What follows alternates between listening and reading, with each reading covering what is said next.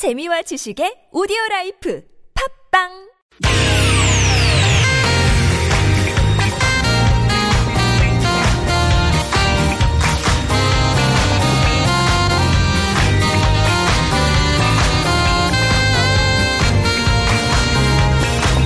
이유가 뭐지? 도대체 뭐 때문에? 세상만사 궁금한 이야기들을 꼼꼼하게 살펴봅니다. 최진봉의 왜?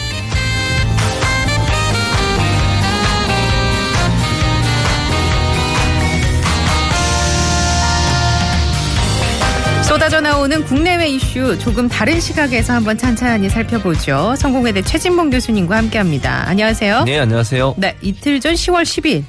이 세계 사형 폐지의 날이었습니다. 네. 우리나라는 현재 이제 국제사회에서는 실질적인 사형 폐지 국가로 분류가 돼 있는데 그렇죠. 그런데 한 여론조사 결과 국민의 80% 가까운 79.4%가 사형제를 유지해야 한다라는 결과가 있었어요. 맞습니다. 이게 보니까 우리 청취자분들의 의견과도 조금 비슷한 것 같긴 한데 예. 어쨌거나 사형이 집행된 지 꽤 오래됐죠. 그렇죠. 우리나라 같은 경우에는 20년 동안 사형이 집행이 안 됐어요. 음. 그 마지막으로 사형이 집행된 게 김영삼 정부 말년이었던 1997년 12월 30일인데요. 이날 23명의 사형수가 사형이 집행이 돼서 형장 이슬로 사라졌습니다. 이후 현재까지 20년 동안 사형 집행이 없었고요. 음. 네. 그래서 국제사회, 엠네스티 같은 곳에서는 우리나라를 실질적인 사형 폐지국으로 분류를 했고요.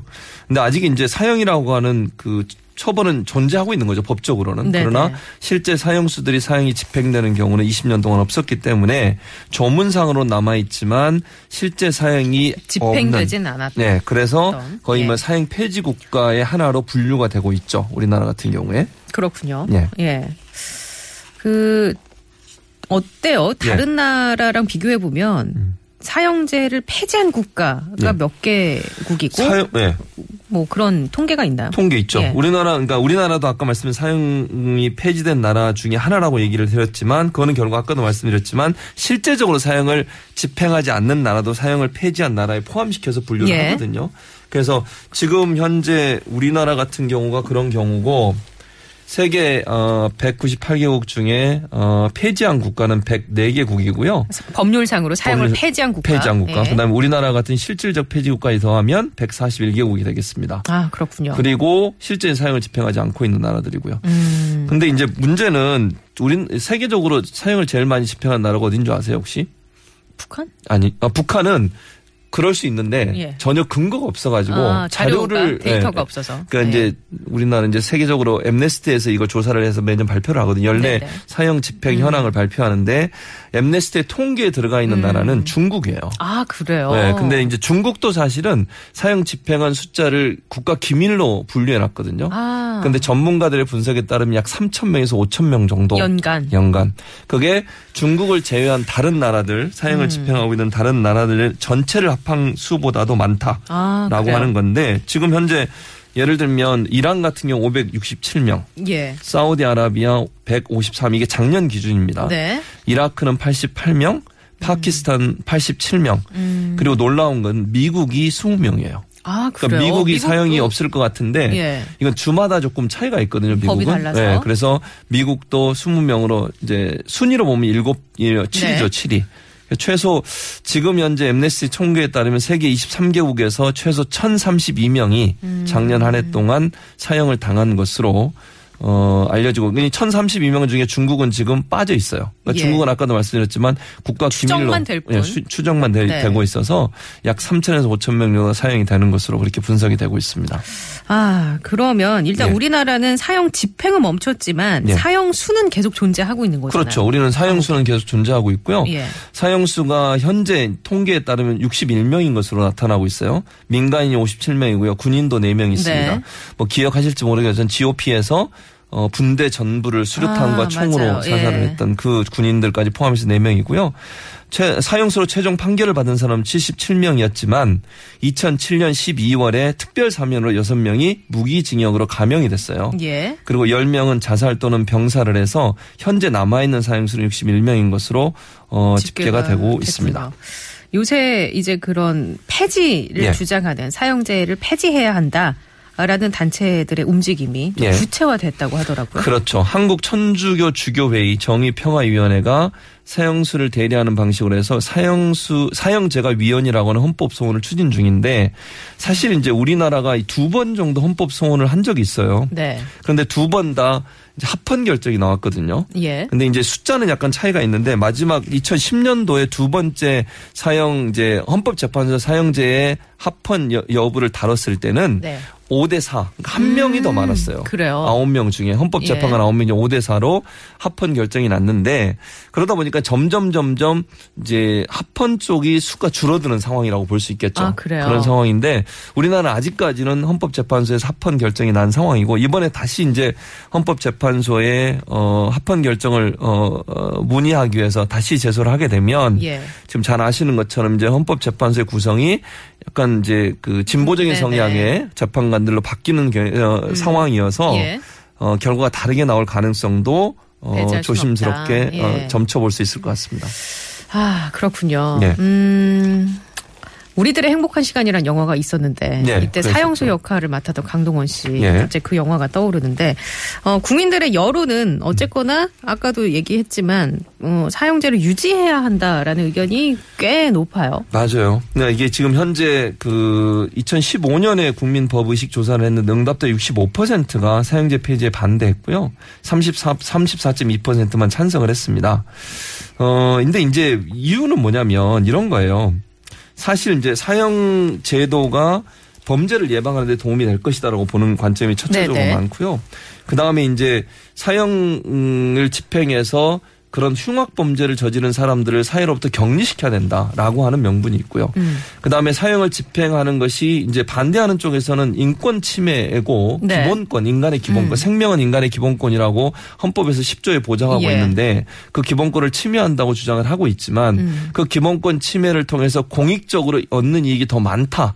라고 판단이 되면 그 개인적인 기본권도 침해될 수 있다고 하는 것이 헌법 이제 재판소의 판결 요지거든요. 네네. 그런 차원에서 본다고 하면 아직까지는 폐지하는 것보다는 유지하는 유지하는, 게? 것이 공익에 우선한다라고 주장하는 그런 내용들이 사실은 사형 집행을 지속하는 이유가 된다고 볼 수 있겠습니다.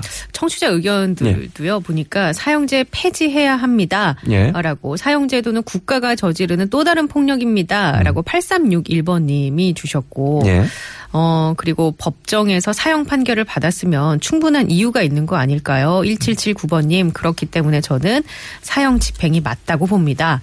라고 주신 분도 계시고 예. 그래서 이게 사실은 약간 말씀하신 것처럼 찬반 의견이 너무 첨예하게 대립이 돼 있어요. 그러니까 예. 반대, 그러니까 폐지해야 된다고 주장하는 쪽에서는 뭘 얘기하느냐면요. 판사의 오판 가능성을 배제할 수 없다는 거죠. 아. 그러니까 몇 가지 사례가 있어요. 예. 미국에서 무슨 일이 있었냐면요. 지난달에, 그러니까 8월 달에, 지난달에 8월이군요. 2017년 8월에 예.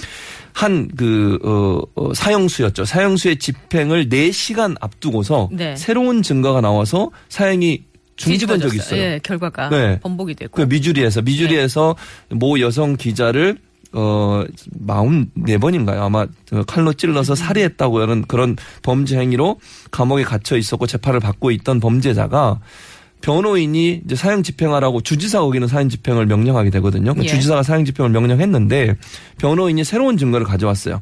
즉 칼에 묻은 그 DNA가 지문과 DNA가 이 지금 범행을 했다라고 추정되고 있는 사람의 DNA가 다르다고 하는 아. 증거를 제출한 거예요. 야, 드라마틱하네요. 그러니까요. 그 4시간 전이었어요. 네. 그러니까 4시간만 늦었으면 사형이 이미 집행돼 버렸죠. 음. 그런 사건이 있었고 또 하나는 인혁당 사건이라고 기억하실지 모르겠어요. 네네. 이게 2007년도에 서울중앙지법에서 다시 재심을 했거든요. 예. 그 당시만 해도 인혁, 인혁당 사건 때문에 8명이 형장 이슬로 사라졌어요. 네. 그러니까 국가보안법 위반. 예.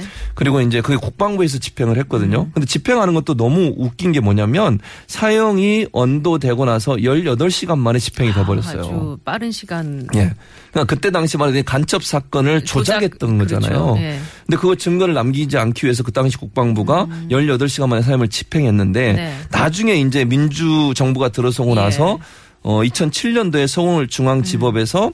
이걸 다시 재심을 했는데 재심한 결과 무죄가 판결이 예. 나왔어요. 그리고 2015년도에 대법원에서 확정 판결을 받았어요. 무죄로. 음. 근데 이미 8명은 사망한 그렇죠. 뒤잖아요. 이런 일이 일어날 가능성도 전혀 배제할 수 없다는 음. 거죠. 그래서 사형을 만약 사형제를 계속 유지했을 때 이런 오판에 대해서 우리가 전혀 배제할 수 없는 위험성. 또 한 가지는 강력 범죄 억제 수단이 있다라고 지금 사형제를 주장하는데 예. 통계적으로 그런 어, 주장을 뒷받칠 만한 뒷받침할 할 만한, 만한, 예. 그런 연구가 부족하다는 점. 아, 여기 9996번님께서는 예. 범죄에 대한 처벌이 강력할수록 범죄 수가 감소합니다. 당연히 사형제도 존속이 되어야 하고 집행되어야 합니다. 예. 라는 의견을 주셨는데 어, 그런 연구 결과는 구체적으로 나와 있는 게 없나요? 그러니까 없어요. 그 처벌이 강할수록 범죄 수가 감소한다. 아니, 뭐 이런 사례가 있는데 사례가 예. 서로 충돌을 해요. 무슨 말씀이냐면 사형 폐지론자들이 주요 주로 인용하는 사례가 뭐냐면 캐나다 사례거든요. 캐나다 같은 경우에 1976년도에 음. 예. 사형제를 없앴어요. 네. 그리고 나서 살인율이 살인 범죄율이 44%가 감소했다는 연구 보고서가 있습니다. 예. 그러니까 사형을 폐지하자고 주장하는 사람들은 사형제를 없앴는데도 살인 범죄율은 44%가 감소했다는 감소했다. 연구 보고서를 캐나다에서 발표를 했어요. 그게 첫 번째 이제 사례인데 예. 그런데 존치론자들이 인용하는 사례는 뭐가 있냐면요. 미국 텍사스에서 또 다른 사례가 있는데요. 네. 텍사스 같은 경우에는 사형을 집행하지 않던 텍사스주가 1981년도에 701건의 살인 사건이 발생을 했어요. 예. 한 한 해 동안. 그런데 82년도에 사형 집행을 부활을 시켰거든요. 예. 1년 뒤에. 예. 그리고 나서 96년에 다시 조사를 해봤더니 살인 사건이 261건으로 63%가 줄었다. 음. 감소를 했어요. 하나 더 사례가 있는데 영국 같은 경우에 네. 1966년도에 사형을 폐지했습니다. 예. 사형 폐지 전후 각 20년간의 살인 사건 발생률을 비교 분석한 결과 폐지 후에 살인 범죄율이 60%가 증가했다는 통계가 있어요. 그러니까 이게 서로 사례가 충돌이 돼요. 음. 그러게요. 그러니까 어느 한 서로 사례가 맞다고 입장을 주장하는 쪽에 케이스를 갖다 쓰면 예. 사실 이게 팽팽하게 맞설 수 있는 거네요. 그렇죠. 예. 그래서 이게 어느 한쪽이 맞다라고 또는 사형 폐지가 반드시 음. 어, 범죄율을 낮춘다고 증명하기가 상당히 어려운 상황이죠. 사실 그 흉악 범죄라는 게 예. 흉악 범죄율이라는 게 예. 어, 사형제도가 있고 없고라는 것도 물론 중요하지만 예. 그밖에 다른 요소들도 복합적으로 작용하기 때문에 그렇죠. 변수를 맞아요. 음. 하나 뚝 떼서 사형제도가 있기 때문에 줄었다. 예. 사형제도를 폐지했더니 어떻게 예. 됐다라고 얘기하는 건 사실 조금 무리가 있는. 예, 예. 그리고 이런 음. 얘기도 있어요. 현재 이제 법 전문가들이나 사형 관련된 이제 연구를 하는 분들이 무슨 얘기를 하냐면 예. 사실은 흉악범을 저지른 사람들이 사형이 무서워서 흉악범을 저지르지 않는 경우는 별로 없다는 없다. 거예요. 그러니까 있긴 있을 수 있지만 그렇죠. 낮다는 거죠. 대신 이런 건 있을 수 있어요. 벌금 같은 경우는요. 예. 환경 오염을 하거나 아니면 우리가 안전띠를 매지 예. 않거나 아니면 속도 위반을 네. 음. 벌금을 올리면 확 줄어들어요. 그러니까 심리적으로 사람이 내가 더 많은 벌금을 냈을 때 나한테 부담이 된다고 느끼게 되면 그런 행동을 안 하게 되잖아요. 예. 근데 흉악 범죄를 하는 강력 범죄자들 같은 경우는 사형이 두려워서 그걸 멈추지 않는다는 거예요. 음. 그러니까 그런 차원에서 본다면 사실은 사형제 폐지가 또는 아, 사형제를 가- 유지하는 것이 예. 흉악범을 줄이는 데 과연 도움이 될까 하는 데는 의문점이 있다라고 하는 주장이 많고요. 일반적으로 이제 합리적으로 생각하고 판단할 수 있는 사람들한테 본인한테 직접적인 피해가 올 수 있는 어떤 벌금을 올리거나 네. 아니면 무슨 뭐 또 다른 어떤 불이익을 줬을 예. 때는 그걸 줄일 수 있는 확률은 높아진다고 볼 수 있겠죠. 아 이거에 대한 의견은 어떻습니까? 네. 음, 선진국에서 실시하고 네. 있는 사형제도보다는 4433번님의 의견인데요. 종신형 제도가 네. 타당하다고 보는데요. 라고 의견 네. 주셨거든요. 그러니까 사형제를 폐지하자고 주장하는 사람들이 주장하는 내용 중에 저게 들어 있는데요. 네. 종신형이라고 하는 것은 무기징역보다도 더 센 거예요. 아, 그래요? 네, 미국 같은 경우 종신형이 있는데 그러니까 뭐 미국 같은 경우는 보도에 가끔 뭐 흉악범죄를 저지르면 징역 120년. 네, 그렇게까지 네. 때리죠. 그리고 이제 보통은 나이에 따라 종신형이 달라져요. 예를 들면 뭐 60세의 범죄를 저질렀다. 예. 그럼 종신형이 뭐 60 년 정도 하면 되잖아요. 그러니까 그분 그분이 사회로 완전히 격리되게 만드는 거죠. 음. 사실은 그 사형제도 그런 의도 아니겠습니까? 사회로부터 완전히 격리시키겠다는 예. 이유로 사형제를 유지하고 있는 거니까 그러면 실제 인간의 기본권인 생명을 완전히 끊는 것보다는 그냥 그분이 그 범죄자가 네. 사회로부터 완전히 격리될 수 있도록 종신토록 감옥에 있도록 하는 것도 하나의 대안이 될 수 있다라고 보는 거죠. 그리고 혹시나 아까도 말씀드렸지만 오판에서 범죄가 할수 바뀔 있는 수 있는 그런, 그런, 상황도 음. 어, 배제할 배제할 수 없는 상황이기 예, 때문에 예. 종신형으로 하게 되면 사회로부터 분리돼서 그 사람이 사회에 나와서 다시 범죄를 저지를 수는 없게 되는 것이고 네. 또 혹시나 모르는 잘못된 판결을 바로잡을 수 있는 기회를 갖게 되니까 그런 점들이 이제 외국에서는 사형보다는 종신형으로 많이 바뀌는 그런 형태라고 볼 수 있겠습니다. 음, 이것도 하나니까 그러니까 어떻게 보면 대안으로 생각할 그렇죠. 수 있는 거네요. 예. 네. 그러니까 사형제를 폐지하는 대안으로 종신형을 주장하는 분들이 많죠. 지금 현재로서는. 어, 우리가 부여하지 않은 생명을 우리가 거둘 수 있는 권리가 있을까요? 예. 사형제를 유지하는 것은 흉악범죄 예방의 근본 대책은 아니라고 봅니다. 라고 6923번님이 주셨고요. 예. 어, 하현하님께서는 남을 의도적이고 계획적으로 죽였다면 가해자 역시 마땅히 사형당해야 한다고 봅니다. 피해자 가족의 한을 풀어주기 위해서라도요. 그러니까요. 이제 저 부분도 사실은 좀 논란이 되는데 저 네. 말씀도 맞다고 봐요. 근데 이제 이런 건 있어요. 그러니까 피해를 당한 분들이 순간적으로 그 감정적으로 어떤 만족을 느낄 수는 있겠죠. 예를 음. 들면 자기 가족을 살해한 사람이 살인을 어 저지른 사람에 대해 사형을 집행했을 때 자기 이제 네. 어떤 이해는 이 눈에 눈에는 네, 네. 이런 논리지 않습니까? 근데 순간적으로 그건 감정적으로 일정 부분 만족을 느낄 수 있지만 그것이 가족에 대한 피해의 모든 어떤 트라우마를 치유할 수 있는 방법은 될 수 없다고 주장하는 음. 분들이 많아요. 그러니까 그거는 아주 오랫동안 치유를 받아야 될 부분인데 네, 네. 그 단순히 그 사람의 생명을 끊는 음. 사형을 집행한다고 해서 그분이 느끼는 모든 감정이 다 해결될 수 있을까 하는 부분에 의문이 또 많아서 다른 측면이니까. 예, 예. 그런 부분도 이제 논란이 되는 부분이라고 볼 수 있겠습니다. 3727번님, 사형제도 찬성합니다. 사형을 시키지 않더라도 있다는 것 자체가 상징적으로 있어야 한다고 생각합니다. 예. 그러니까 저 부분도 이제 말, 아까 말씀드린 지금의 상황이 그렇죠. 그런 거잖아요. 우리나라 지금의 네. 상황이죠. 그러니까 사형제라고 하는 법정 형은 유지하되 실제 사형을 집행하지 않는 음. 그런 구조를 가져가는 건데 뭐 저것도 하나의 대안이 될 수 있을 것 같고요. 아까 우리가 나누 얘기 나눴던 종신형의 문제도 한번 예. 고려해 볼 필요는 있다는 생각이 들어요. 음, 어, 1368번님, 사형수의 인권에 대해서 얘기하는데 죽은 자의 인권은 없는 건가요? 사법 정의가 살아 있다면 사형제도도 존치돼야 한다고 생각하고 집행도 돼야 한다고 생각합니다. 라고 주셨고. 또 어떤 분은 네. 인간의 생명은 존귀합니다. 그런데 인간이길 포기한 사람들에게는 무서운 형벌을 가하는 게 옳을 것 같습니다. 네. 라고 0153번님. 아니, 참 첨예하게 대립을 하고 맞아요. 있는데. 네, 네.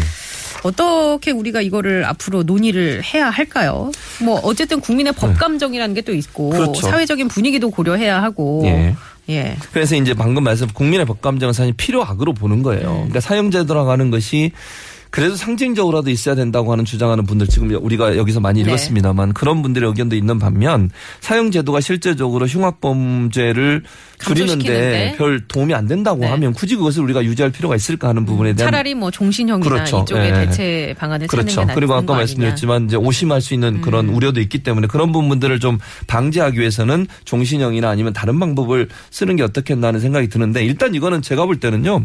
정부가 일방적으로 어, 정할 수 있는 부분은 아닌 것 같아요. 네. 국회도 마찬가지. 그래서 국민들의 의견을 잘 수렴할 필요가 음. 있다고 생각이 들고요.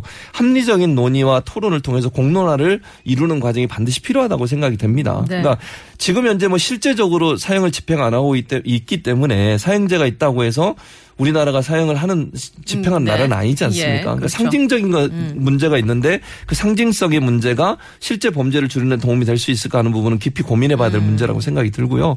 또 그렇다 하더라도 사형제가 있음으로 해서 범죄 예방에 도움이 된다고 하면 그거는 음. 합리적인 연구를 통해서 증명해내야 한다고 생각을 네, 해요. 네. 그러니까 지금까지 여러 연구 결과들이 상충되는 부분이 그렇죠. 있으니까 네. 정부가 객관적인 자료를 가지고서 국민을 설득할 수 있는 연구 결과들을 내놓고 그걸 가지고 공론화 과정을 거쳐서 합리적인 방안을 찾아가는 그런 절차가 반드시 필요하다는 생각이 듭니다. 쉽진 않겠네요. 그 그럼요. 연구를 하는 것이 쉽지 굉장히 어, 힘든 발걸음을 내디딜 수 있겠다. 예, 라는 생각이 그럼요. 드네요. 그래도 그- 어쨌든 음. 필요한 논의이긴 하니까. 그럼요. 그래서 우리가 네. 국민적 공감대를 얻어서 이 문제를 해결하지 않으면 어, 국민 여론이 크게 예. 나누어질 가능성이 있어서 정부가 좀 신중하게 접근할 필요는 있다는 생각이 듭니다.